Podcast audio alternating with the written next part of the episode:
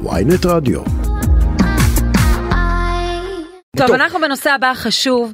כן, וכמובן סוגיית ש- האלימות בכבישים שאנחנו רואים אותה הרבה הרצח לאחרונה. של אה, יורי וולקוב במעבר חצייה לפני עשרה חודשים כמובן עדיין מטלטל את המדינה ובכל יום אנחנו נחשפים לאירועי אלימות בכבישים. משטרת ישראל מנסה להתמודד עם התופעה על ידי הקמת אה, צוות מיוחד. יש לא מעט טענות צוות גם חשיבה. לגבי... כן. יש לא מעט טענות גם על הנושא של הענישה ואנחנו ראינו אה, אה, כבר אתמול דוגמה לענישה מאוד מקלה ואיתנו אלי לוי דובר משטרת ישראל שלום לך. שלום שרון, שלום ישי, בוקר טוב. לכולם. אתה רוצה לחשוף בוקר את תלוש השכר שלך? סתם. אה, אז תסביר לנו מה זה צוות החשיבה שהוקם אתמול במשטרת ישראל. אוקיי, תודה על ההזדמנות. אז בשבוע שעבר התקיים אה, כנס מפכ"לים אה, בינלאומי, 45 מפכ"לים מ-35 מדינות שהגיעו לארץ. במהלך הכנס מפכ"ל המשטרה, מזכיר לכם שבשבוע שעבר באמת הגיע לשיא השיח התקשורתי אה, הנכון והטוב ש, ש, שקם אה, בנושא האלימות אה, בכבישים. מפכ"ל המשטרה הודיע כבר בסוף השבוע שעבר במהלך כנס המפכ"לים על הקמת פורום חשיבה מיוחד לטיפול וצמצום תופעת האלימות והפשיעה. הפורום הזה בראשות אה, ראש אגף התנועה ניצב יהודה בן עטר, וחברים פה סגן ראש אח"ם, ראש אג"ת, ראש אג"ם, גם עבדכם הנאמן ועוד קצינים אה, בכירים במשטרת ישראל. אגב, לא רק קצינים במשטרת ישראל, גם מנכ"ל הרלב"ד, ארז קיטה, אבל, נמצא אבל מה קרה עכשיו? האם הרצח אה, לפני עשרה ימים של יורי וולקוב זה מה שהעיר אתכם, או זו תופעה שאתם רואים נתונים שהולכים ו- ו- ועולים? אה, כלומר, למה היה צריך את האירוע הזה בשביל להקים צוות מיוחד? שאלה מצוינת, אגב שרון לא מדובר במכת מדינה רק כאן בישראל, מסתבר שבהרבה מדינות ברחבי העולם, אני בימים האחרונים קורא הרבה מאוד חומרים, מחקרים וכתבות ממדינות שונות ברחבי העולם, בארצות הברית זאת מכה כבר אה, שנים ארוכות, רק לפני שנתיים הם הגיעו שם למספר מדאיג של אה, אירוע ירי אה, כתוצאה מזעם של אחד הנהגים. כל 17 שעות, הרבה מאוד מקרי רצח כתוצאה מזעם של נהגים. וריב בין אה, נהגים. נכון, אנחנו לא מטאטאים את המציאות מתחת לשטיח. ראינו את רצף האירועים, ראינו את הרצח של יורי, ראינו עוד אירועים, גם עם התקיפה שהייתה עם הסכין בכביש 431. אנחנו יודעים שאנחנו חייבים לטפל כן. באלימות הזאת. אגב, לצערנו הרב, מדינת ישראל שופעת באלימות לא רק בכבישים, אלא גם בחופי הים, במסעדות, במגרשי הכדורגל. אנחנו מטפלים באלימות בכלל, אבל... לגמרי, אבל ראינו אה, יש לי שאלה אלי, בצוות החשיבה הזה שהקמתם, חברים גם אה, נציגים של הרשות השופטת? לא, לא חברים, אה, או הפרקליטות? חברים ברשות השופטת, אבל כן, כן, נמצא אחד הבכירים בצוות, וראש חטיבת התביעות שלנו. אבל, אבל, מצוינת אבל חטיבת התביעות של המשטרה. כי בכל פעם, שמדברים, דבר, נכון. בכל פעם שמדברים על הנושא הזה, וזה קשור גם לפרוטקשן בצפון ובדרום וכולי, אז אומרים אה, אה, אה, נציגי משטרת ישראל, ואומרים בצדק, אם אנחנו לבד פועלים, אבל בפועל יש דלת מסתובבת ואנחנו מכניסים אה, אה, בחור למעצר, עובדים על המעצר הזה חודשים ארוכים והוא משתחרר אחרי אה, אה, חודשיים כי השופט ריחם אחרי שהוא בכה בדיון, אז אה, אין פה אפשרות להילחם, צריך אה, מלחמה רב זרועית. אגב, אנחנו משתפים אה, פעולה עם הפרקליטות בהרבה מאוד פרמטרים של טיפול בפשיעה, כמו במבצע אכיפה מסלול בטוח שאתם מכירים, שהקים סגלוביץ' לפני שנה וחצי במאבק בפשיעה ברחוב הערבי. אבל איך מטפלים באלימות, ובטח בתופעה כזאת? קודם כל אכיפה. אז אמרתי אצלכם לא פעם ולא פעמיים. 5,000 שוטרים, מפכ"ל המשטרה דרש כבר ביולי 2021. חסרים שוטרים בשטח. אם יהיו יותר שוטרים בשטח, יותר ניידות בשטח, זה יביא להרתעה. שתיים, אמרת נכון, ענישה.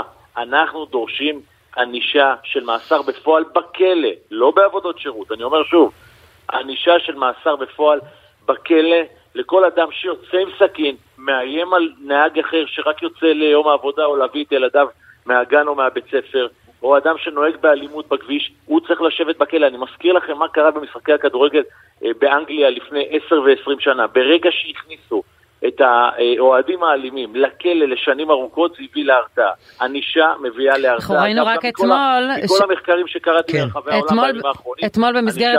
נכון, אה, ריב על חניה, יורי פודובני אה, נורה למוות, ואתמול היורה אורל זווית הורשע בהריגה ולא ברצח, אה, כאשר הוא יורה באדם.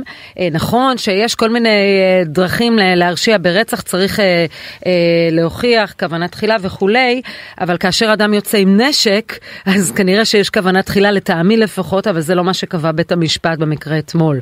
ואנחנו במקרה רואים... הזה זה תיק כן. שמטופל על ידי הפרקליטות, אבל אגב... כן. לא, אבל אנחנו מתייחסים לא גם לפרקליטות. זה בסדר שהתביעה המשטרתית מגישה משהו אחד, אבל בסוף פוגשת את זה הפרקליטות ופוגש את זה בית המשפט, ואז אנחנו רואים ש, שכמובן האישום הופך להיות אה, יותר מקל, ואחר כך גם ההרשעה.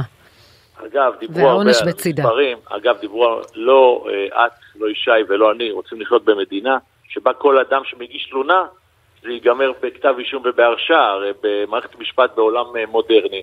חוקרים, הרי אם אני עכשיו אסע ברחוב וסתם יבוא לי להגיש תלונה על מישהו, אנחנו לא מצפים שכל תלונה תהפוך לכתב אישום ולהרשעה.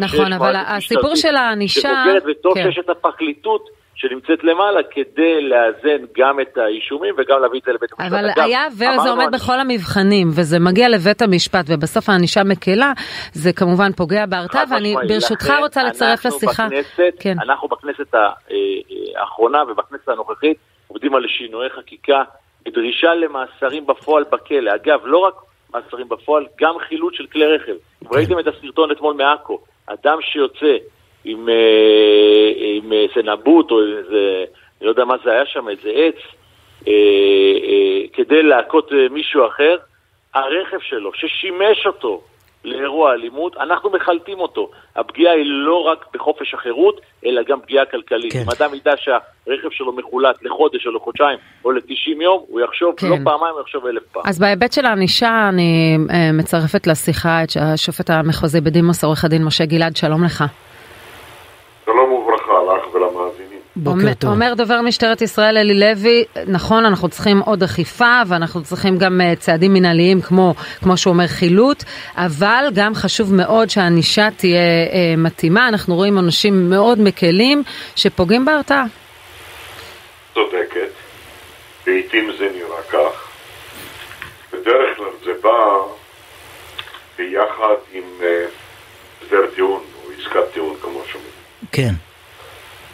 והשאלה של רבים וטובים בציבור, למה בכלל עושים עסקאות טיעון? למה עושים הסדרי טיעון? נכון. אדם, אדם שרצח אדם אחר בכביש, למה מגיע לו איזה הסדר עם הפרקליטות, הסדר ועונש מקל, אה, ולא, אתה יודע, שיקבל את מלוא העונש? זאת שאלה מרכזית, חשובה.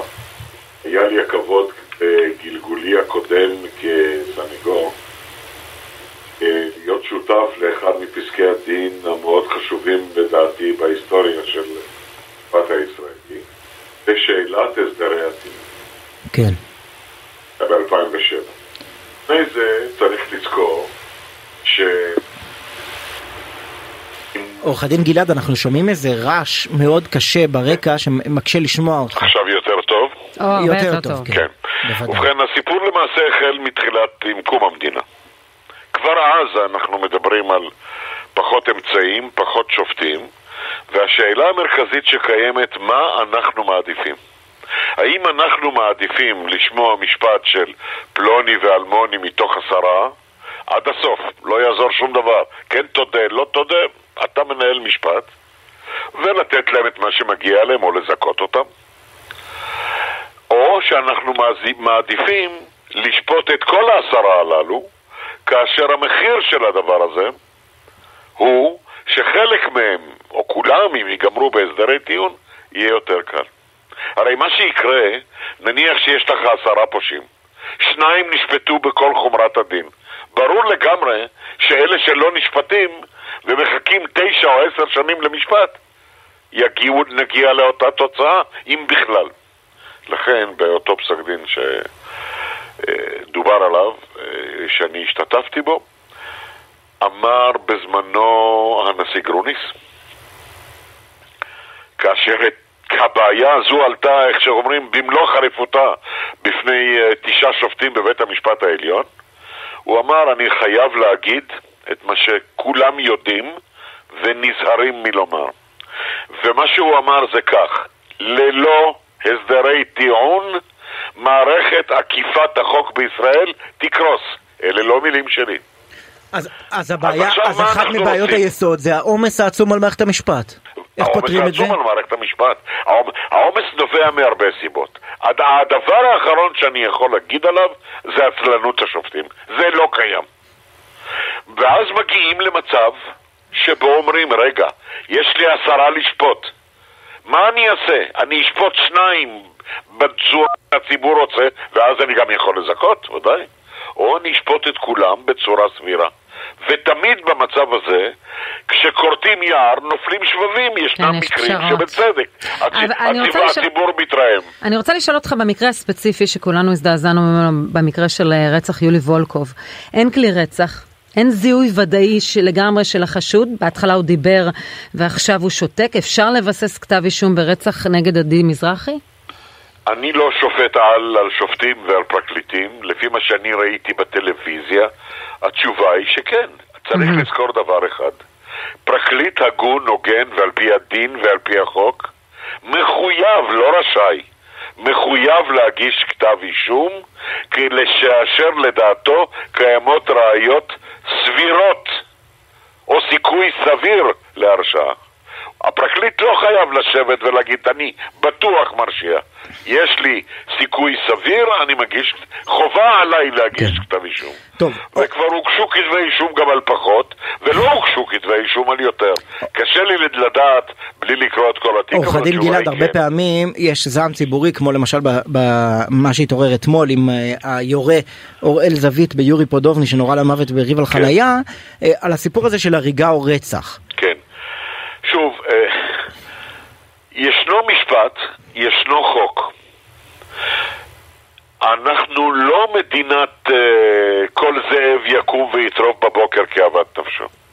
החוק קיבל פרשנות של בית המשפט העליון במשך עשרות בשנים, מכמעט 1948, זה היה פעם פקודת החוק הפלילי, קיבלנו את זה וככה חיינו עם זה. הפרשנות הייתה כזאת, שכאשר מדובר בירייה אחת כשאפשר היה יותר, או דקירת סכין אחת, לא לאזור הכי הכי הכי מסוכן, קשה מאוד לקבוע, קשה מאוד לקבוע, שהייתה כוונה תחילה. שהדוקר או היורה הייתה לו כוונה לא לפגוע, להמית. אה, זה היה החוק. אוקיי, היום ו... המצב השתנה, ונקווה לטוב. ובשורה התחתונה זה היום, זה לא משנה מבחינת העונש שאפשר לגזור על אותו אדם, גם אם הוא הורשע בהריגה ולא ברצח? לא, זה כן משנה. ברגע שהוא הורשע בהריגה, זהו סעיף שלא קיים יותר היום, אלא היה קיים. כן. על פי החוק, על פי החוק, לא ניתן היה לגזור יותר מ-20 שנות מאסר בגין עבירת ההריגה. בתיק הזה, אם אינני טועה, אה, הורשע בפלוני, אינני זוכר אה, מה שמו. כן, הבעיה בתיק הזה זה שהוא התרחש חמישה חודשים לפני שינוי החוק ולכן לא חל כן, עליו. כן, אבל צריך לזכור עוד דבר, הוא הורשע גם בניסיון לרצח אם אינני טועה. אה, בניסיון לרצח נכבדיי, העונש המקסימלי בגינו הוא גם 20 שנות מאסר. ויש לו עוד עבירה, כך שזה לא בהכרח 20. כמובן שבית המשפט לא תמיד גוזר את הכל בגין כל עבירה נכון, בנפרד. כן. חובת מאסר עולם יש רק ברצח. אם, זה, אם, אם הרצח הזה היה קורה חמישה חודשים אחר כך, הוא כנראה היה מורשע ברצח באדישות, לא, לא, והשופט היה יכול לגזור עליו עד מאסר עולם. רגע, רגע, כן. סלחו לי, אני בא מהצד כן. המקצועי בלבד. כיום חובת מאסר עולם קיימת חובת מאסר עולם, חובת מאסר עולם, אני מדגיש, כן. אך ורק ברצח בנסיבות מחמירות. אה, בנסיבות כן. מחמירות. כן. ברצח בסיסי יש אפשרות להטיל מאסר עולם, אך גם פחות. לא בעבר, על פי החוק הקודם, הייתה חובה להטיל מאסר עולם בעבירת רצח, והעונש מקסימלי ניתן היה להטיל בגין עבירת הריגה. אלי לוי, דובר משטרת ישראל, אתה שומע את הדברים. אה, האם מבחינתכם אתם מרגישים, לפחות בהיבט הזה, שכאשר אתם מביאים כבר את החשוד, מבססים תשתית ראייתית, האם הרבה פעמים אתם יוצאים מאוכזבים מבית המשפט? לא, אני לא חושב שאת יודעת, אה, מעל גלי העצר זה מקום לקיים דיון בין משטרת ישראל לבין uh, מערכת המשפט.